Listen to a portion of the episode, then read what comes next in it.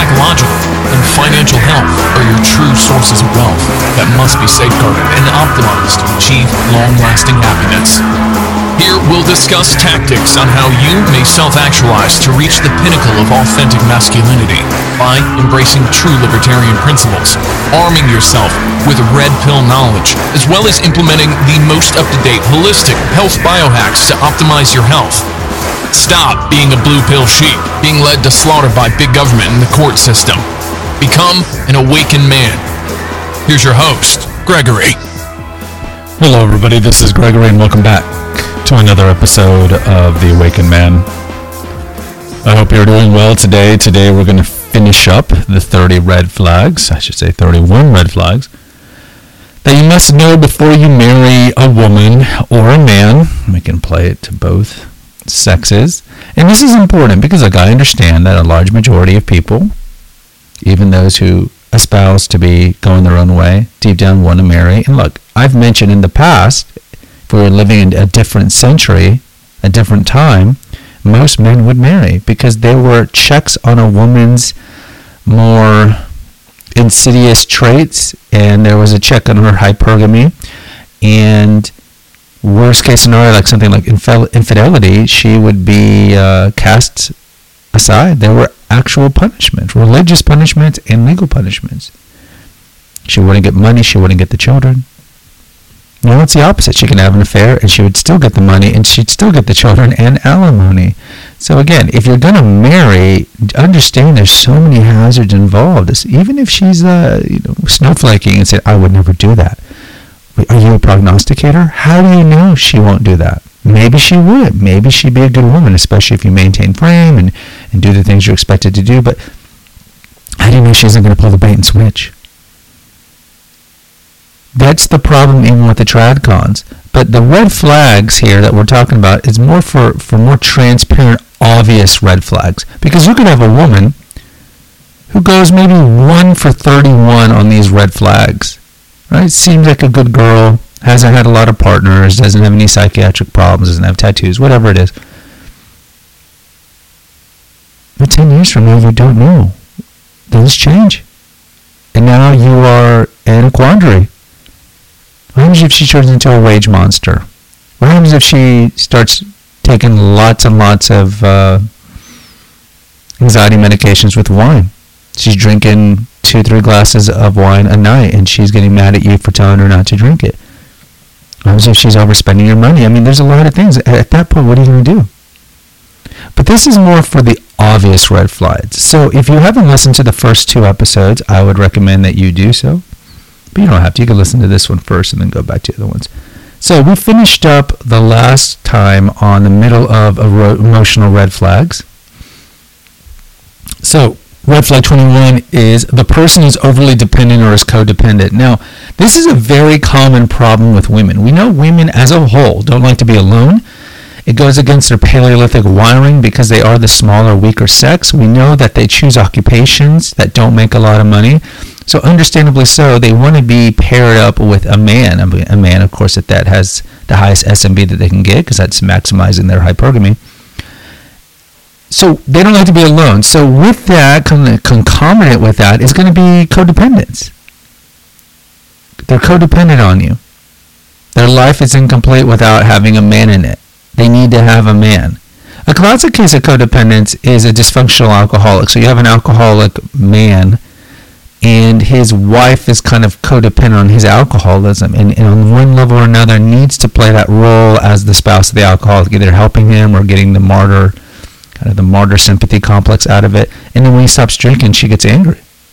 Because she's so used to that. It's a codependent relationship. But more often than not codependent relationships are more emotional codependence. Now men can manipulate this situation.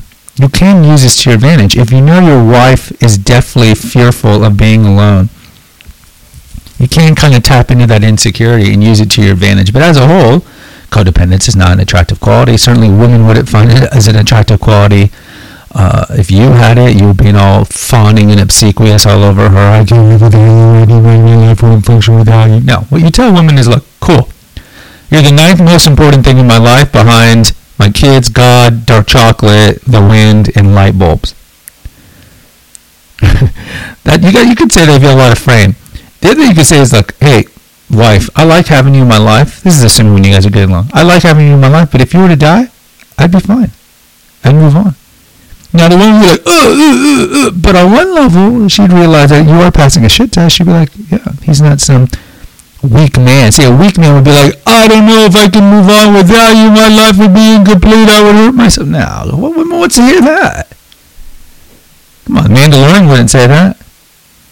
Number 22.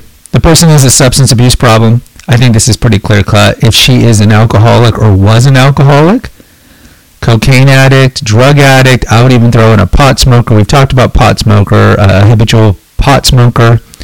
Uh, avoid. Again, you have a scarcity mindset. If you're like, well, you know, she used to do coke for 10 years, but she hasn't done it in two years. If you agree to that, it, it, it demonstrates scarcity mindset and that deep down you don't think you can do better. Go to that episode we did on the seven ways you know when a man doesn't think he's the catch. Uh, there was there was a time I dated a woman who was very attractive body. I mean, very attractive body. But she told me when we met, she's like, I had two kids, then I got a tubal ligation, but yeah, I, I used to be a coke addict. I'm like, yeah. I don't care how hot your body is, man, because your body is going to go away eventually, and I'm stuck with a possible addict that's going to lapse. No thanks. So again, guys, you got to think long term long term. she could be a great mom. She could be this, but she has that jack in a box lurking in her past that a stressor or she's just whatever thing can cause it to snap. Her parent dies. Boom, now you're dealing with a raging addict. And trust me, living with an addict is unbearable. So again, you could always do better. Number 23, the person's controlling. Yeah, this one's tough. I mean, I would honestly say this is something that women have to worry about more than men. So like, you need to text me every 10 minutes. I need to know where you're at, who you with. Are you really with Debbie? Are you with Bob? You can't do that. You can't do this. Now, be clear. This is a nuanced argument because mate guarding is smart. So there's a fine line between being controlling and mate guarding because the thing about telling your woman you can't do this, you can't do that, she's going to say, "Don't you trust me?" And you can say, "I maybe trust you, but I don't trust female nature." Right girl, right or right guy, right drink, right time. All women are seducible. Women are malleable, fungible creatures. I mean, look at Eve. You think the serpent would have been able to convince Adam to eat the apple first? Probably not. That's why he went for Eve first. Eve and vanity. You know, women and vanity. And then, of course, Adam's such a simple. He's like, oh, I guess Eve, since you had it, I guess I have to eat it. Didn't maintain frame there. And now look where we're at now. Because of that, sin was introduced, and now we all get old and die. Well, at least snakes aren't crawling around. That would have been creepy to watch snakes crawl around. I guess they'd be like lizards. So controlling would be and I don't mean like an OCD person who has to control their environment to function. You kind of, you know, some people like ritual and habits. They like their day to kind of be ritualized. They, they do this and this at this time and this and this at this time. That, that can bring uh, normalcy and, and relaxation to them. And then when they're off routine, it, it, they get kind of stressed out. Now, that tends to be some OCD issues in there, but as a whole, if it works for those people and it works for the spouse, that's fine. Controlling is going to be more of the man doing it to the woman. Because honestly, I mean, you do find women who are controlling that they'll say, you can't take the kids here, you can't take the kids there. Um, I could give you some stories about women who take money, all the money out of the, the, the savings account when the, when she leaves the man, kind of as an fu to him. So she'll have money, but actually he'll have no money, and that's a control mechanism. You see the opposite when the man leaves the woman and she takes the money first. That way he has no way to leave. That's a control tactic. Um, there's a lot of control tactics. Just understand, uh, you got to be vigilant of controlling. And I would tell women who are listening, women, if you are with a man who says, look, I like it when you wear this, I like it when you have your hair this way, I like it when you act like this, understand those are suggestions. They're not edicts. Like, I'm going to divorce you unless you cut your hair to shoulder. No, I mean, they're suggestions. And, and I think most men would be somewhat amenable to suggestions that the woman wants. Like, hey, you know what, Bob? You look really good in forest green colors. You should wear that more often. I don't think most guys would be like, woman, you controlling me. but that's certainly something you can see kind of early on when they're a little controlling. But sorry, that's kind of a vague one. Number 24 is pretty quick and easy. Person's been incarcerated. Clearly, come on, you can do better than, than, than marrying somebody who's been in jail. And uh, unless it's some false allegation, which, you know, that goes full circle here on this channel. Uh, as a whole, if the person's been in jail, no offense to people who've been in jail, but look, I mean, on, on one level, they, they probably got an STD, they probably got hepatitis or H- HIV because of all the uh, sodomy that goes on there. All that, you're dealing with a lot of PTSD and trauma from being in jail. And then also, I mean, most people, despite what the liberal media wants you to think, most people in jail actually did something to deserve to be in jail. And you just need to avoid that. I don't think this is that much we need to articulate on. Number 25. The person is into polyamory or deviant behavior. This can be a red flag. Now, look, if you are married for like six months and she's like, you know what? Bob, let's open up the marriage. Bob, lots of times, oh, that's awesome, because he's thinking he can get more women. But in fact, more often than not, when a marriage is opened up, it's the woman who's going to get a lot more action than the man. Actually, you know, we'll save this for a future episode. Deviant behavior. Now, look, I'm not talking about little slappy slappy in the face. At the now, remember, these are all going to be what she asks for. You just don't. Your first sexual encounter beat the crap out of her. I, of course not. But my personal experience and experience that I've heard with other men, a lot of women like a little, you know, a little slap on the cheek when they're orgasming Cover the ears, earmuffs. Old school, maybe, earmuffs. They like a little slap when they're, they're orgasming, or some women are into a little choking, right? Um, some people just have fetishes, just like, you know, daddy talk, dirty talk, role playing, being tied up. A lot of these are not necessarily bad. These are women who for whatever reason, know what gets them off. And don't you want to be with a partner who isn't frigid, who knows how to get off pretty fast because it makes you feel like a more competent lover like Pepe Le Pew? So that's good. But when I mean like really deviant, I would say like if she is inviting you to watch porn early on, that's a red flag. If she is into S&M, I would say that, that the, a lot of the deviant sexual stuff is signs of early sexual trauma. Right? Early sexual trauma. Something threw off her psychosexual development where she feels it's it's good or liberating or feels good to be choked when having sex. I used to watch this show, The Affair. It used to be on Showtime, and the last season, uh, one of the major characters liked to be choked and you find out, of course, she had a dysfunctional past. So I would say it's a red flag. It's not like a glaring red flag. You might find a great woman who just, um, you know, had a couple of relationships, figured out what she likes and doesn't like. Maybe she was a boyfriend or her husband for 10 years and they just played a lot. You know, you should have a fun sex life. And they tried different things and she realized, hey, you know, I like a little choke or I like to be tied up, you know, submission positions and all these things. That's cool. But as a whole, polyamory, that's a red flag. And we'll talk about that maybe next episode. Number 26, the person has a porn problem. Uh, this is particular for men. Women, and I'm not going to defend this action, man. I hate to tell you, porn is a humongous blight on the male community. It's a humongous blight on marriages. It destroys marriages. If you go back to the early episodes, maybe it's on episode 120, I did this uh, episode on a study that came out of England that said 50% of British men in their 30s have secondary impotence. Why? Because they're watching so much porn. So when you watch when you watch porn at the beginning, it's like normal softcore and movie porn. Then you need that dopamine hit to increase and increase. So what do you do? You start having to watch more deviant stuff to keep getting the same high. Tea break. Ooh, tea's too hot.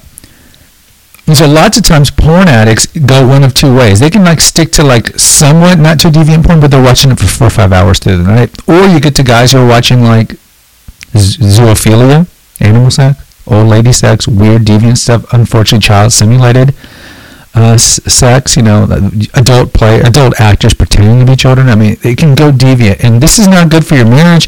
This is not good for your soul. It's not good for your chastity. This is an act of the devil. I hate to tell you, and I know a lot of you boys, a lot of you men have been watching porn since you were like 12. And so this is normal to you. And then you surround yourself in this echo chamber of men telling you that it's cool and it's normal but it's not. It's very problematic, especially if you're married. Even if you're not married, I would tell you, you know, if you if you need to uh, choke the salami once or twice a day just to stay off the plantation, I get it. Then watch it for like five ten minutes, okay? But you don't need. There's no reason a man should be watching porn by himself for four hours a day. I hate to tell you. I hate to tell you. It's an addiction. Men who are honest, who are trying to get out of porn addiction, will tell you it is an addiction that will tell you that it's harmful. They wanted to get out of it and they wish they were never exposed to it. But it's so normalized now in America. Uh, you can watch Judd Apatow movies that the guys are watching porn. It's so normalized that when you say it's wrong and deviant, you are attacked, right? You are attacked. But it is a problem. So women, if you start dating a man and you notice like within the third, fourth date or maybe the first, second, third month, he's like, hey, after we go to, to the uh, monster truck rally, want to watch some porn with me? That's a humongous red flag because it's way too early on uh, to be introducing porn. Now, that being said, look, if you've been married five, ten years and you want to put on some soft stuff to get into the mood, like movie movie porn, like like Outlander kind of porn, you know, you know, just just kind of movie graceful sex. Okay, that, that's one thing if you guys do it sparingly, but you should never be doing it alone. And women now have been watching a lot of porn. And I mentioned before how I can tell when a woman is married to a porn addict because if I see a woman who has fake boobs, platinum blonde hair, hair extensions, typically more often than not, she's either been asked by the husband to do that or she feels she has to do it to keep up with the women in the porn because most women in porn look that way. And the problem is, is wives can't keep up with the porn because the porn is so deviant and crazy. They, they, I can't keep up with it. And this is one of the reasons men have secondary impotence, is because no matter what their wife does, and she's not going to look as good. Now, I've granted a lot of porn actresses, their double, you know, Z boobs are just way too big, but as a whole, they're in shape, right? So they're never going to look, the wife is never really ever going to look as good or as enticing as the porn star. And so when the man is around his actual woman or his actual wife, he's let down. Literally, he's impotent because he can't get it up because it's not as exciting and not as dangerous as the porn. So guys, it, it is a red flag. Number 27, the person's been hospitalized for rehab for addiction or psychological problems. I think this is important. So if you meet somebody who was hospitalized for cocaine, uh, meth, um, alcohol, uh, suicide, uh, whatever, schizophrenia, OCD, whatever it is, it is a red flag. I wouldn't necessarily say it's a non-negotiable red flag, but it is a red flag because again, like with the addiction, how do you know they're not going to lapse back into whatever got them in there? And I think a lot of people who are honest about their mental health issues would not be mad at the fact that somebody wanted to break off, break it off with them because they were in rehab. Look, kudos to you for going to rehab. And not saying no, no, no. Good old Amy Winehouse. She should have gone to rehab more. Back to Black, man. That's a great song. I love Back to Black her. So kudos to you for either being forcefully hospitalized or going in your own uh, will, in your own volition. Kudos for you to, to try to get help, but again, at the same time, if you're schizophrenic, you should be able to stand back and understand why maybe people wouldn't want to marry a schizophrenic. So be intellectually honest with yourself and understand that it is a red flag. And look, should you tell a person that you're dating that you have been hospitalized? You know, it's the same thing about, like, let's say you're dating somebody and you were married previously and you had an affair with your first wife. One time indiscretion. Should you tell the new woman that you're dating or the woman you're going to marry that you had an, an, affair? On one level, it's none of her business. It didn't affect her. It was before her. Just like like how many sexual partners uh, a man has had before he marries his woman, she should know because it's none of her business. Her only business is to need to know if you have an active sexual transmitted disease because that does affect her. But how many partners you've had is none of her business. And so you could you could go with the angle of, look, this didn't happen to you. This is something that happened with me and my ex-wife, and it's none of your business. So if she asks, it's honestly none of your business. Now she'll see that answer as a positive that you did have an affair. So is it better to lie to her? Uh, lying to people probably isn't the best. I'm not a big fan of lying to people, but I don't know. It's one of those do I look fat in this dress kind of lies. Maybe in the long run it is better to lie. You can be honest and just own it and be like, look, I had an affair. More often than not, when men have affairs, is because the woman's no longer providing sex, and men show love through sex. It's something that women don't understand. And so you could be like, look, it was a moment of weakness. We weren't having sex. I'll never do it. I've realized how dysfunctional and destructive it is, especially if it led to the, the, the divorce. But that's that's one of those things. So going back to hospitalization, uh, it's really up to you. I can't really tell you what to do there. All right, let's go to the last four, the societal red flags.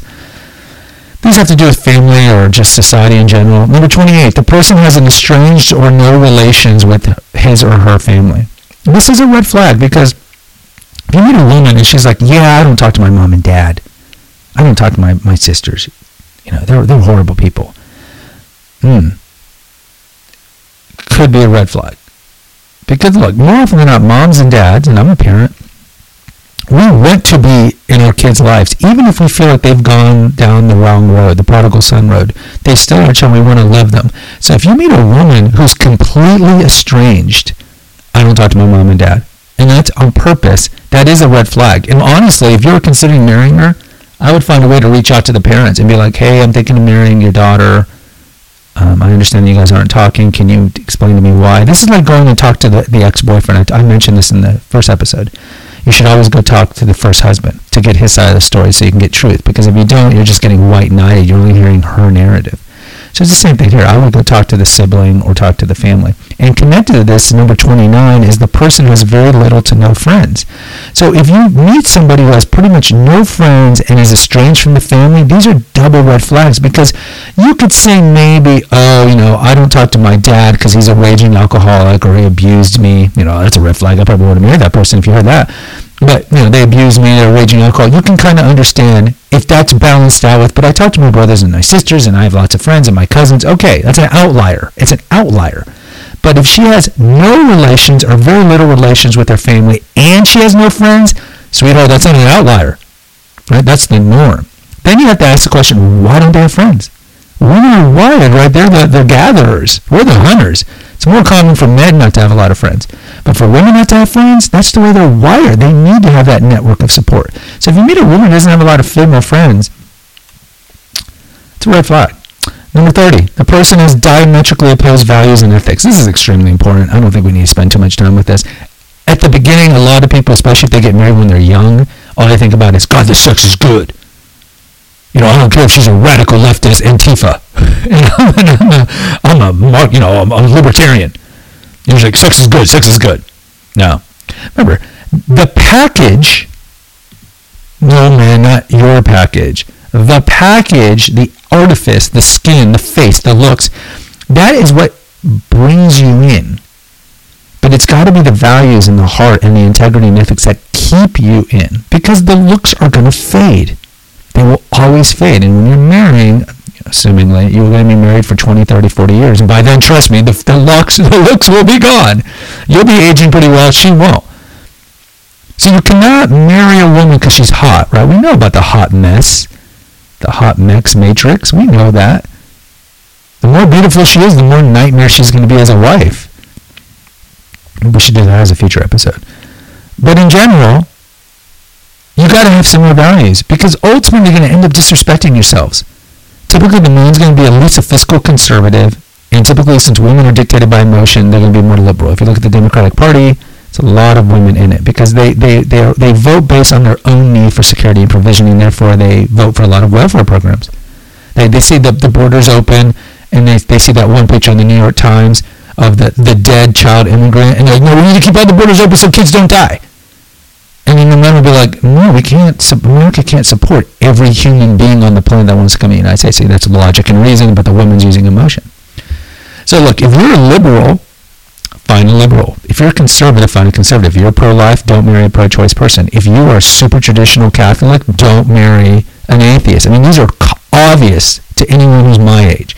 But when you're 20, young, dumb, and fully, you know what? You're not thinking straight. So I cannot tell you you are looking for a world of pain, yelling, argument, dysfunction. If, if, if not that, then bitter passive aggressiveness. You won't be able to discuss anything. Everything's going to be like walking on eggshells because you guys can't talk about any politics. You can't talk about religion. You can't talk about anything because you guys don't agree on everything. And then when you have the kids, then you know, who's going to be able to inculcate their philosophy into the kids? It's just too much work, too much hassle. So if you're whatever, marry that person. The same ideology. It's really important. Last one, one. The person's an atheist or left their childhood faith. This is the big one. If a person leaves their childhood faith, it's not like kind of like the first husband. If they have no problem establishing the precedent of divorcing a man and taking his kids, why don't you think that she would do it to you? And if the woman has no problems turning her back on God, the Creator, the Creator that gave her life and everything, what makes you think she's not going to turn her back on you? And what do vows mean when you're an atheist? Why are you even going to your barn or lake or wherever you're going to have your civil wedding and do vows? See, in the old days, vows were like, if I don't do this, so help me God, God's going to strike me down. You know, the awesome God, the fearful God. Now, if you're an atheist, why, why are you doing vows?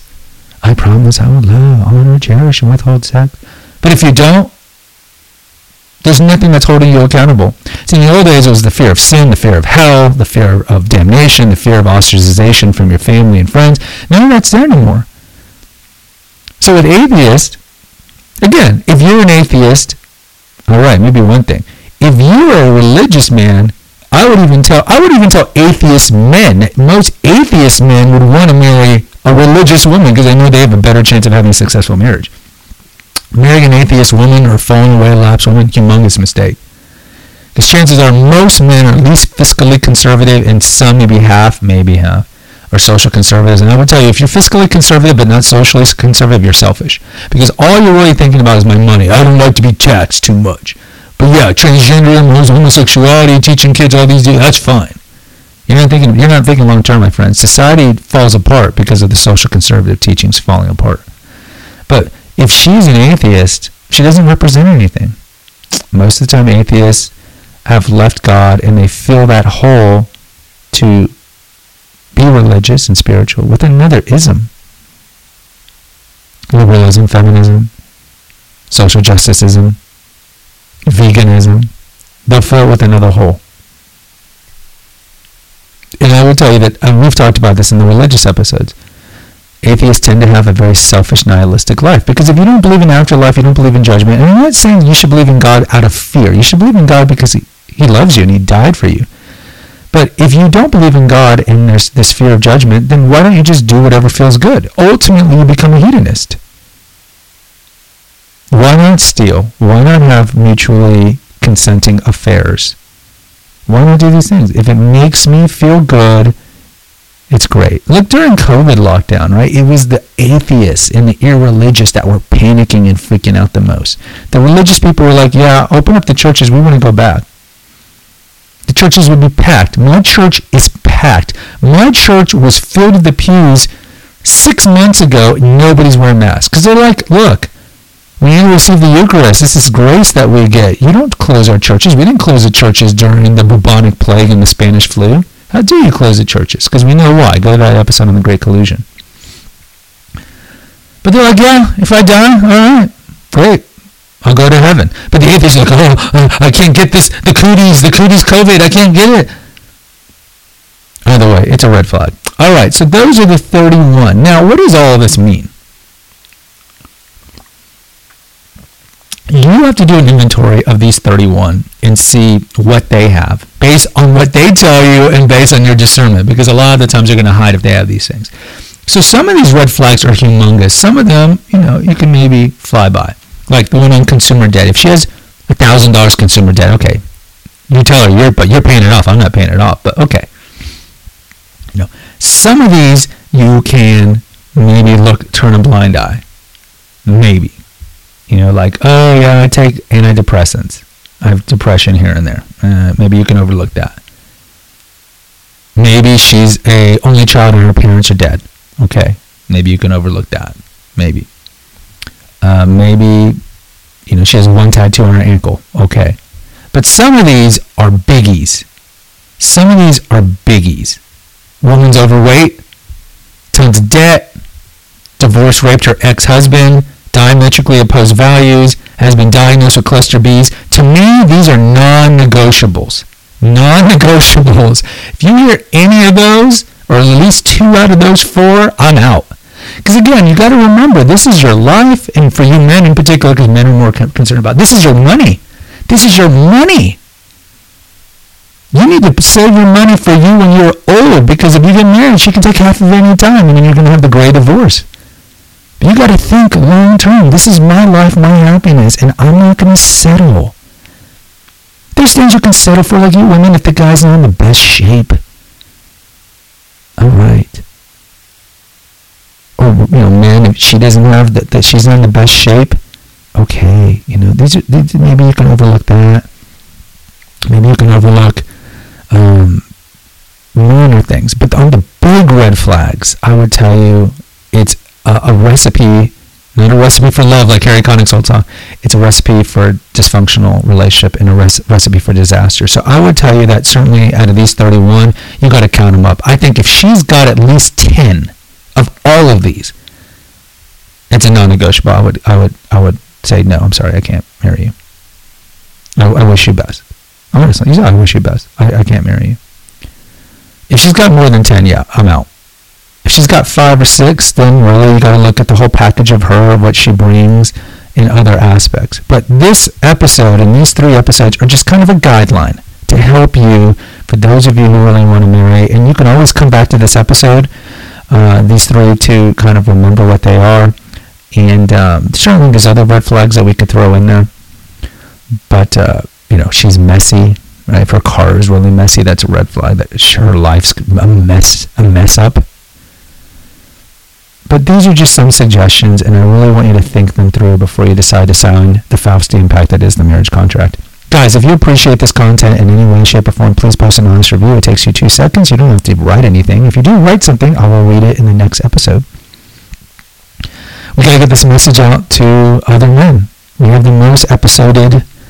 I gotta, I gotta come up with a better chronicled, the best the most episoded, most reviewed MGTOW channel out there. We like to keep it that way. We have to get the message out to save a man, save a man, stop his wedding. So please post an honest review and subscribe. It helps. That's what helps the most.